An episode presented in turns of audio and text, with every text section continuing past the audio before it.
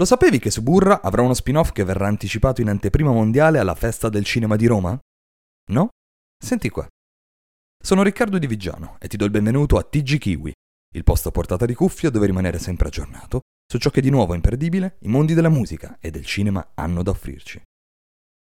Suburra Eterna, la serie tv che espande l'universo Suburra, debutterà in anteprima alla Festa del Cinema di Roma e sarà visibile su Netflix dal 14 novembre. In questo spin-off, nuovi protagonisti scenderanno in campo, stravolgendo gli equilibri di potere di Roma, iniziando così una rivoluzione che passerà dalla chiesa di Santa Maria al Campidoglio fino alle spiagge di Ostia, espandendosi ferocemente e cancellando tutto ciò che rappresenta il passato. Una sanguinosa guerra di potere con il palio il premio più ambito, il controllo di Roma.